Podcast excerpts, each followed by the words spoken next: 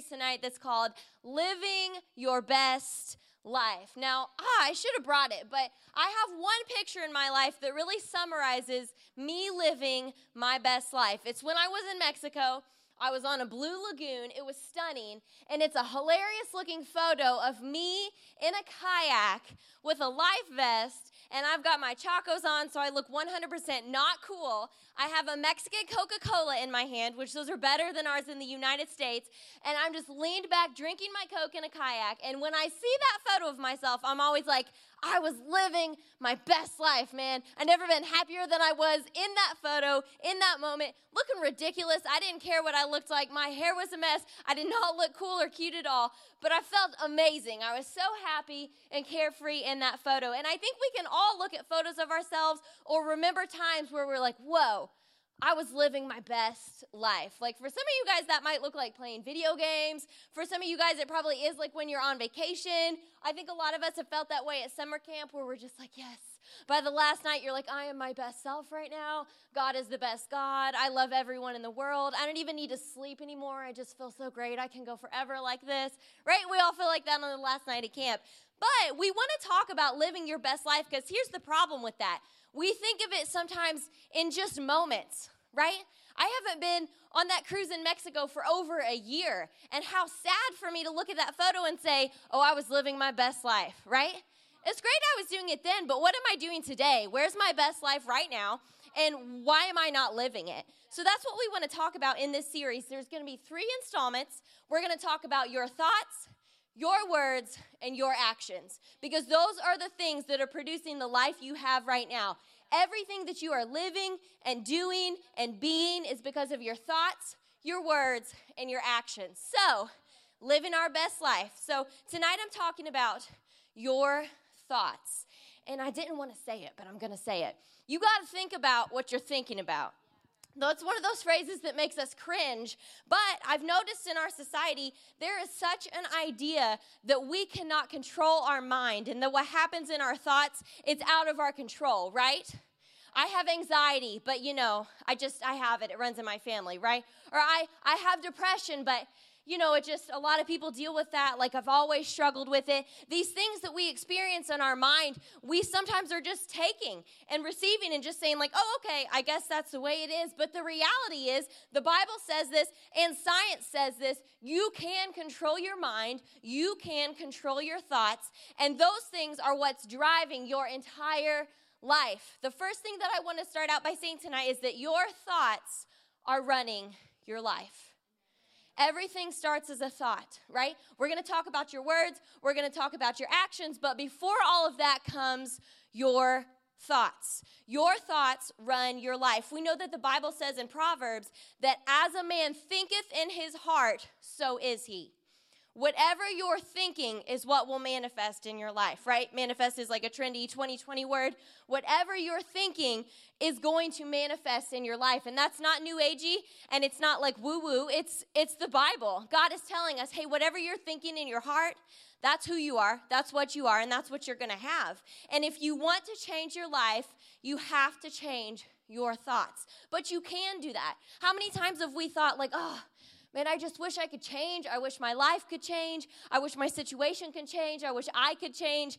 It can. It all can, but it starts in your thoughts. And I think the Bible gives us such a great indication of how we do that and why we do that. But if you want God to direct your life, you're going to start by letting him direct your thoughts. And we're going to take a look at a verse in Isaiah, which we've heard a bunch of times, but it was just super cool as I thought about this verse a little more closely. It says, for the sovereign Lord, maybe I sent them the wrong verse, because that's not the verse I need. No worries back there, though. So Isaiah 55:8, you guys can just write this down. But God says in that verse, my thoughts are higher than your thoughts, and my ways are higher than your ways. And I love that verse. We've heard it a lot, but that verse is so encouraging because I think it says, hey, there's a better way to think. You think one way, I think another, but it's possible for you to come up higher, right? There's hope. You're not stuck with your thoughts where you're at. You're not stuck where you are. You're not stuck with anxiety and depression. There's a higher way to think. It can be done, and God's saying, hey, I'm here to show you how to do it. I'm making a distinction, like, I see where your thoughts are at. My thoughts are different. My thoughts are higher. My thoughts are better, but I can show you how to get there. So those things can change. If we want to live higher, we're going to have to think higher. If you don't want your life to keep being like it has been, you're going to have to think differently. And, you know, sometimes, I don't know, I've heard people just kind of act, like I said, they kind of just act like, well, you know, I have anxiety or I have depression, like not a lot I can do about it, and, you know, whatever, I just struggle with these dark thoughts. And people just take that so passively, and we need to rise up and say, that's not right. That's not the norm. And there's a couple of reasons I think that our thoughts are so important. The first being that sin starts in our thoughts. And we see this in Mark chapter 7. If you guys want to turn there, it's Mark 7:21. And it says, for from within, out of a person's heart, come evil thoughts, sexual immorality, theft, murder, this is getting really intense really fast, adultery, greed, wickedness, deceit, lustful desires, envy, slander, pride, and foolishness. It's saying those come out of your thoughts. All of these vile things come from within, and they are what defile you. So from this verse, we can see sin starts in our thoughts. Sin isn't something that leaps on us and comes from the outside and is based on our circumstances and this and that. Sin starts in here. It starts within me, which, like, it's kind of an uncomfortable thought, but it also makes me take responsibility and say, I can't blame anyone else for this. This is coming from within me. So I want to pay attention to my thoughts, because if that's where sin starts, then that's where sin stops. If I know where it starts, I know where it stops, right? Did anyone's parents make you pull weeds when you were younger? That was my number one least favorite chore. Honestly, anything outside was. We had a pool, and I literally remember I hated opening the pool so bad. It was like an all-hands-on-deck situation. Dad would wake us up early on a Saturday morning to go out and open the pool, and I really hated it. But I also hated pulling weeds. But my dad was a very, like, watchful teacher, right? You guys may have had a parent like this, too. What do? They see you pull a weed, and they stop you, and they say what? Pull the root. Morgan, you're just pulling the leaves. I saw you just pull that dandelion head off. That's all you did. It's going to come back, right? I had to learn to deal with the root. And our thoughts in sin is the same way. Sin starts in my mind. I've got to pull it out by the root. I'm not just going to say, well, I'm not going to go here, and I'm not going to go there, and I'm going to stop doing that. That's all external things. Those are all kind of the visible parts of sin, but the roots are in my mind. So I want to control my thoughts. That way I can control my sin. So pay attention to your thoughts, because that's where sin starts. But, you know, like I said, that's where sin stops as well. And if we want to walk rightly before God, we're going to have to think rightly for him as well. The second thing I think that is so important about our thoughts, and I've already referenced this, but anxiety and depression are attacks on our thoughts. And, you know, your generation and my generation, we're marked by anxiety and depression, right? Every single one of us in this room know people who struggle with that, have struggled ourselves. We know people who are on medication for that. That's kind of an earmark of our generation. But what that says to me is that an earmark of our generation is just wrong thinking. We are allowing the enemy to attack our minds, and we're just taking it because we're saying, like, oh, it's just, you know, a really prevalent issue in our society. It is, but it doesn't have to be. When I see the root of something, I can deal with that. And anxiety and depression are attacks on our thoughts. And if the devil can capture my thoughts, he can capture my destiny. You know, we've talked about anxiety and depression. We bring it up almost every service. But those things render us still, if I can say it that way. Those things are restricting and binding, right? One of the main symptoms of depression is you hear people say, oh, I don't want to go out. I don't want to hang out with people anymore. I don't want to talk to people anymore. I just want to stay in bed. You're not telling anybody about Jesus if you're laying in bed, right? If my mouth is closed, I'm not accomplishing anything for God. And if the devil can win in my thoughts, he can win in my life. If he has my thoughts, he has my calling. I cannot help anyone if I am allowing the devil to run my mind. You can be rendered entirely ineffective by just your thoughts. Isn't that kind of crazy, right? The only thing limiting us sometimes is just our mind, our thoughts. That's it. You know, we can say that's it, but I get it. It's a really big issue. So that's why we're going to talk about it tonight, because there is a solution, and it's found in 2 Corinthians chapter 10. If you look at verse 5, it says, casting down arguments and every high thing that exalts itself against the knowledge of God. Here's the part I want to highlight tonight. Bringing every thought into captivity to the obedience of Christ. So tonight, we're going to talk about how to bring your thoughts into captivity, which that sounds like kind of an old-fashioned way to say it, but I really, really like it, because if we start thinking about that and kind of, you know, seeing what that looks like. Have you guys ever seen a war movie where they've taken prisoners? Yes? Okay. You know, when you imagine that scenario, those prisoners of war are being treated so poorly, right? It's not a joke.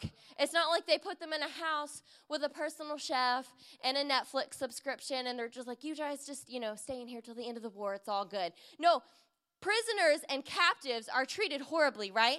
And sometimes they die in captivity because that's how bad they're treated. It's a really aggressive stance that's taken in those situations. But I love that picture because it tells me I've got to be aggressive. If I am supposed to take my thoughts captive, that doesn't mean just try and like think about happy things. It means I need to fight them, and I need to capture them, and I need to be really aggressive in my pursuit of eliminating thoughts that are holding me back. So tonight we're going to talk about how to do that. And the first thing I want to say, it's found in Romans chapter 12, and it is renew your mind. The first way that you will take your thoughts captive is to renew your mind. And in Romans 12:2, it says, stop imitating the ideas and the opinions of the culture around you, but be inwardly transformed by the Holy Spirit through a total reformation of how you think. This will empower you to discern God's will as you live a beautiful life, satisfying and perfect in His eyes. But that part in the middle there, it says, be inwardly transformed. Excuse me, I'm belching. I can tell I already swallowed a bunch of air while I was preaching tonight. Be inwardly transformed by the Holy Spirit through a total reformation of how you think. And the old King James calls that renewing your mind. But this verse shows us it just means to change the way you think. And if the Bible tells us that it's possible, it is. What does he say? Through the power of the Holy Spirit, you change the way you think. And if you've been coming to this church for a while, you've been taught well by Dr. Jacobs. We know that we renew our mind to the Word of God. We were talking earlier, God is saying, my thoughts are higher than your thoughts. If I want to know God's thoughts, I've got to look at God's Word. God's not a mystery. So, I mean, like, people act like he's just, like, so weird, and you just never know what he's thinking or what he's going to do. He gave us an entire book that shows us what he's thinking and what he does. So if I want to know God's thoughts, I've got to read God's Word. And the more that I read God's Word and speak God's Word, my mind and my thoughts will begin to transform into the way that he thinks instead of the way that Morgan thinks. I don't want to be thinking that much. I want to be thinking God's thoughts, because if I can think his thoughts, I can walk out his plan, and I can move as him within this earth. But I've got to renew my mind and change the way I think. And listen to me, don't underestimate how things impact your thoughts. This is why I'm picky about what I watch and why I'm picky about what I listen to, because I want to know, what kind of thoughts is that going to bring to me? What is that going to put in my head? Because, man, that determines my success or my failure. I've got to be thinking right if I want to walk out everything God has for me. And I can't do that if my mind is filled with junk because of the things I've been watching and doing and listening to, you know? It's so important. You know, earlier we were saying sin starts in our mind, but like, that's the place we justify our sin too, right? It starts there. But then what do we immediately have those thoughts of like, well, everybody does this. Like, well, it's not that big a deal. I just, you know, I like this TV show, but it's fine. Like, all my friends watch it. You know, we justify those things in our mind as well. We've got to really train ourselves to watch our thoughts, listen to our thoughts, pay attention to our thoughts. What am I thinking? And where did that come from? Did it come from that music that I was listening to? You know, I'm so picky about my music these days. Even music that I love and I like so much, I will not listen to because it's like, I don't like the thoughts that brings me. I can't afford to listen to that, you know? I can't afford to listen to stuff that's super emotional. I don't need to be any more emotional than I already am. Thank you. Go away. That will not help me. You know, what are those things putting in your mind? You are renewing your mind to something. Your thoughts are always changing, but it's based on what you're putting in. What are you hearing? What are you seeing? What are you doing? So that's why I want to listen to the Word as much as I can. I want to hear God's thoughts as much as I can, because the more I know His thoughts, the more they can become my thoughts. So 1, renew your mind. 2, speak to your thoughts. And we're going to look at Job for this.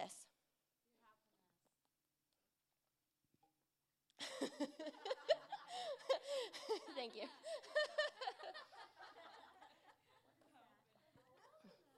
Job 32. And if you know anything about the story of Job, he was in a really bad place when he wrote these words, right?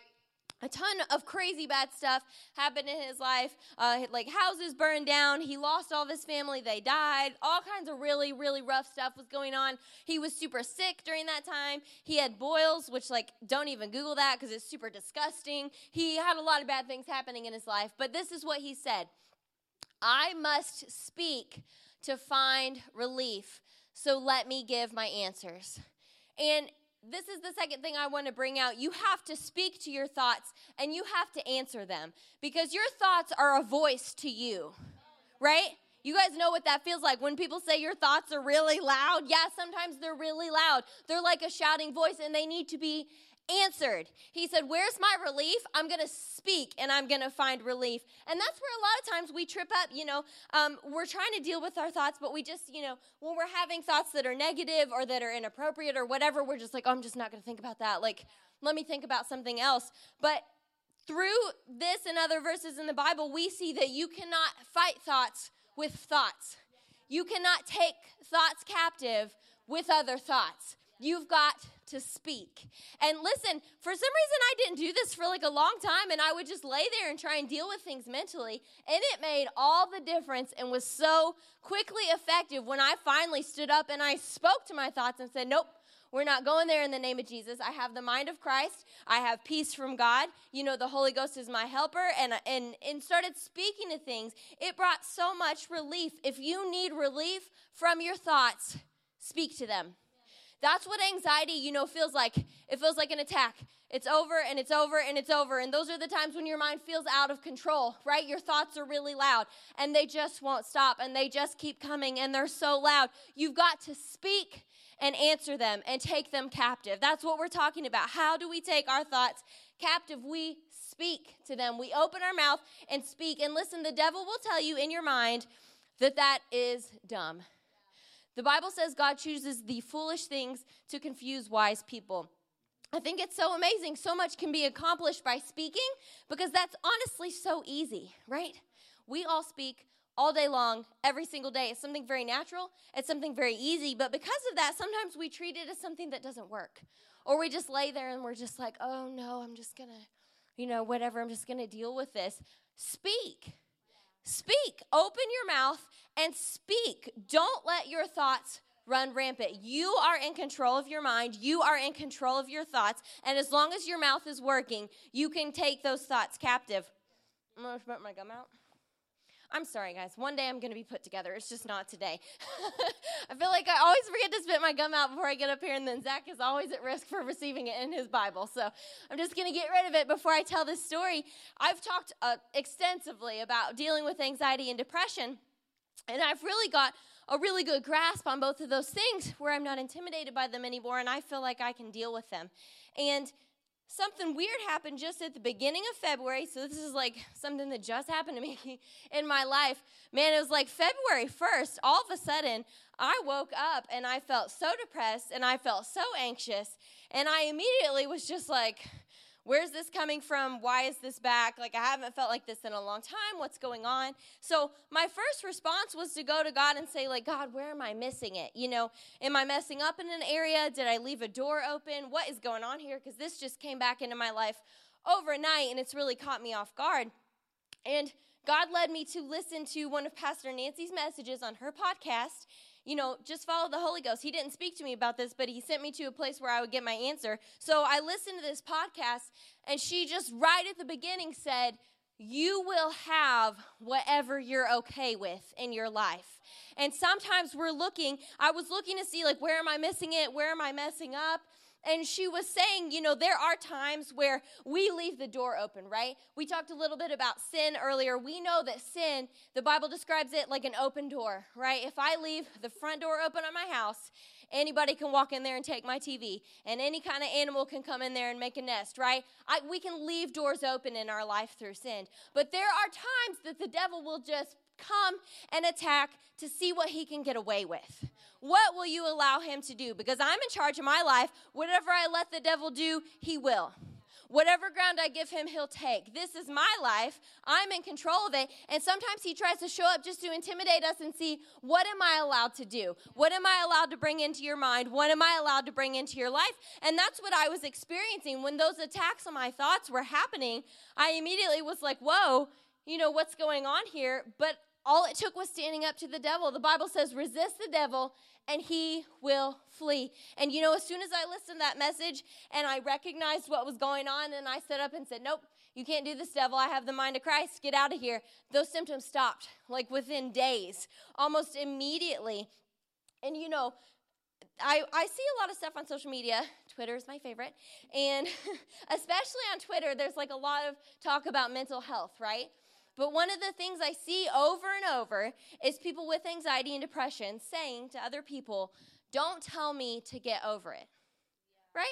That's not helpful. When I'm depressed, don't just tell me to get over it. If that was, you know, if it was that easy, I would. I see this all the time. And I want to say tonight that that is true from a worldly perspective, but we are not of this world. The Bible says we live in this world, but we're not of this world. So I'm going to respect that. And if there's a lost person and they're dealing with something, I'm not just going to tell them to get over it. I'm going to show them love. But in my own life, sometimes I was giving myself too much of a free pass, being like, oh, you know, I need to be gentle with myself. This isn't something you just get over. It is when you tell the devil to get out. When you resist him and he flees, it's over. It's done. I can choose to take authority. It's not a matter of getting over something, but it is a matter of resisting it. The Bible says, resist the devil and he will flee. So I can't act helpless. That's my point in saying that. In that situation, my first response was just to be like, like, you know, what's going on? This can't be back again. I can't do this again. I'm like, don't have time. Don't have the capacity. You know, what is going on here? You know, but sometimes the world is telling us that you're helpless, right? It's just something you have to deal with. Just be gentle with yourself. Be patient with yourself. You know, incorporate self-care Sundays.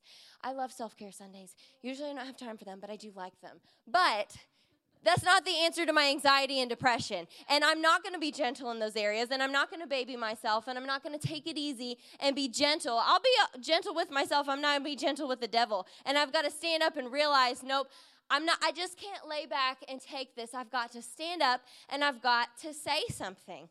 I've got to resist the devil. He will not flee if you don't resist him. If you allow him to stay, he will. And that's his whole purpose anyway, right? It's just to make you ineffective. If he can make your anxiety so bad that you're never going to open your mouth and invite someone to church, that's what he's going to do, right? If he's going to bring depression into my life and he can keep me in bed that way to where I'm not doing anything and I'm not growing and I'm not learning and not reaching people, that's what he'll do. He will do what we allow him to do. Your mind is filled with whatever you let the devil bring. Whatever you let him bring. But the other side of that is that he can't bring anything if you don't let him. But you've got to wake up and realize what's happening. Say, my thoughts are so valuable. What's going on in my mind matters because it's manifesting in my life. And if I need to do what I'm called to do, I'm going to have to stand up and resist that. And again, you know, we can come back to that verse saying, taking thoughts captive. That sounds really intense, and sometimes when you are dealing with things in your mind, it is really intense. You know, this time I was able to deal with that depression and anxiety fast once I figured out what was going on. The first time I dealt with it, it wasn't fast. It was me getting up every single day and trying to put those things back in a cage and say, nope, you're not going to do this. God hasn't given me a spirit of fear. I have peace in my mind. I'm, you know, guarded by the armor of God. I had to get up every single day and take those thoughts captive every single day for a season until the devil finally learned, like, okay, she's not giving up. I'm leaving. I can't stay here. I had to stay with it. I had to keep doing it every single day. It didn't matter what I felt like, and sometimes I let my feelings win. There were days that where I did just lay down and take it, but I just got up the next day and said, okay, nope, not today. Yesterday was a really bad day. I'm going to make today a really good day, and I'm going to say this as many times as I need to. During that time in my life, I wrote scriptures down on index cards, and I had them in my purse so that I could look at them at work. I could look at them in my car. I could look at them at the gas station. I was putting the Word of God in me as much as I could because it was worth it. It was a little bit of a fight, you know, the good fight of faith. It was a little bit of just feeling like I was just pushing back and every single day pushing back. But eventually I broke through and I won and my thoughts were captive. And, you know, this time, like I said, when that came in my life, I was able to deal with it really, really quickly. I had renewed my mind to the Word of God, and I learned to speak and get the relief I needed. When I am dealing with anxiety, even now, when I can feel it begin to rise in me, I do whatever I need to do to get someplace to pray. And I just speak and I say, nope. I speak peace over myself right now. I'm not going there. I'm not doing this, devil. I bind you. You can't bring this against me because I'm responsible for my mental health. Now listen, this isn't maybe something you go to school and like tell all your friends about. Like I said, bring them to church so they can learn too. People in the world are dealing with the same things we're dealing with, but without God and without the Holy Ghost. That one verse talked about the Holy Ghost being our helper, changing the way we think. You and I have a huge advantage because we have the Holy Spirit. So I'm so grateful for that. He makes things possible and he makes us victorious. But this is why it's so important to bring your friends to school. You know, sometimes people are trying to work principles from the Bible, but without Jesus, right? Meditation is super popular right now. Manifestation is super popular right now. Even things like confession that 10 years ago people thought you were nutty if you talked about confession. They're really popular kind of buzzwords in our society and really popular practices, but it's kind of taking God's system without God. You can't get the same results. So this is, I know something for me, it's been a real topic where I can talk to my coworkers about God, because one thing that we can find common ground on is anxiety and depression. And when I talk to them about, like, one thing that really helps me is turning to the Word of God. Like, I have some favorite Bible verses, and I love to read those and say those out loud. And they're like, they're so open to it. They're not Christians. They really don't care about God, but they're opening to hear what helps me. And, you know, it's a little bit different because I have the Holy Spirit and they don't. But if they can see that I've got something that works, I think they're more open to coming to church and learning about the Holy Ghost and getting saved and then being able to have that same advantage I do. So I know in my own life, this topic has been a really cool opportunity where I've really got to talk to people about Jesus, because when you struggle with anxiety and depression, you'll really listen to just about anybody who says they have an answer. And that's what I've really found to be true in my own life. So as we wrap up tonight, I just want to encourage you, don't allow the devil to have your mind. It's your choice, and that's good news because it means we're not hopeless. Things can change, but then sometimes it can be intimidating because it also puts our responsibility in our hands and says, I am responsible for that. It's not God, it's not the devil, it's me. But one thing that I want to leave you with tonight is in Philippians chapter 4. And this is a really good metric for evaluating your thoughts. And it says, for the rest, brethren, whatever is true and whatever is worthy of reverence and is honorable and seemly, whatever is just and whatever is pure, whatever is lovely and lovable, and whatever is kind and wise and gracious, if there is any virtue and excellence, if there is anything worthy of praise, think on and weigh and take account of these things and fix your minds on them. Now, this was a really wordy translation I picked, but I really liked it because it brings a lot of insight. But basically, God is saying, these are the things you need to think about. And if a thought comes into your mind and it doesn't fall in one of these categories and line up with this verse, then I know it's a thought to be resisted. It's not a thought to keep around. So I would encourage you guys to look up Philippians chapter 4, verse 8 at home. Find a translation you really like and write that scripture down somewhere. Put it on your mirror, put it in your backpack, put it somewhere where you're going to see it every day, because that's how we need to judge our thoughts. But even though sometimes it can feel like it's a little bit of a fight and like we got to take these things captive and it's kind of these really warlike terms, We know that it's possible, and then we know that we can be victorious. That's why the Bible calls the fight of faith a good fight, because it's a fight that we win if we stay with it. Does that make sense tonight? This was kind of like a big kid message, if I can say it that way tonight. I know it was a little intense, but it's kind of hot off the press in my life, because this is something that I just dealt with again in February, you know, and I really had to hone in on my thoughts and say, what am I going to allow? What am I going to let the devil to do here? So before we dismiss tonight, I just want to pray for you guys. Father, we're so grateful that you have made a way for us to have freedom in our thoughts, Father, to have peace in our thoughts. We thank you. Your word says we have the mind of Christ, that we have wisdom from God. So we speak over every person in this place today, and we do declare that they have the mind of Christ. And Father, we ask for your help. We thank you. Your word told us tonight that the Holy Ghost will help us change the way we think and renew our mind. So we do ask you to help us do that, Father. Help us, show us what to put into ourselves. Maybe show us what to eliminate from our lives that's bringing wrong thoughts into our life, Father. We thank you for the answers that you've given us via speaking, Father, that we can speak and find relief when we're experiencing anxiety and depression. So we're so grateful for these answers tonight, Father, and we ask you to help us implement these in our lives moving forward. In Jesus'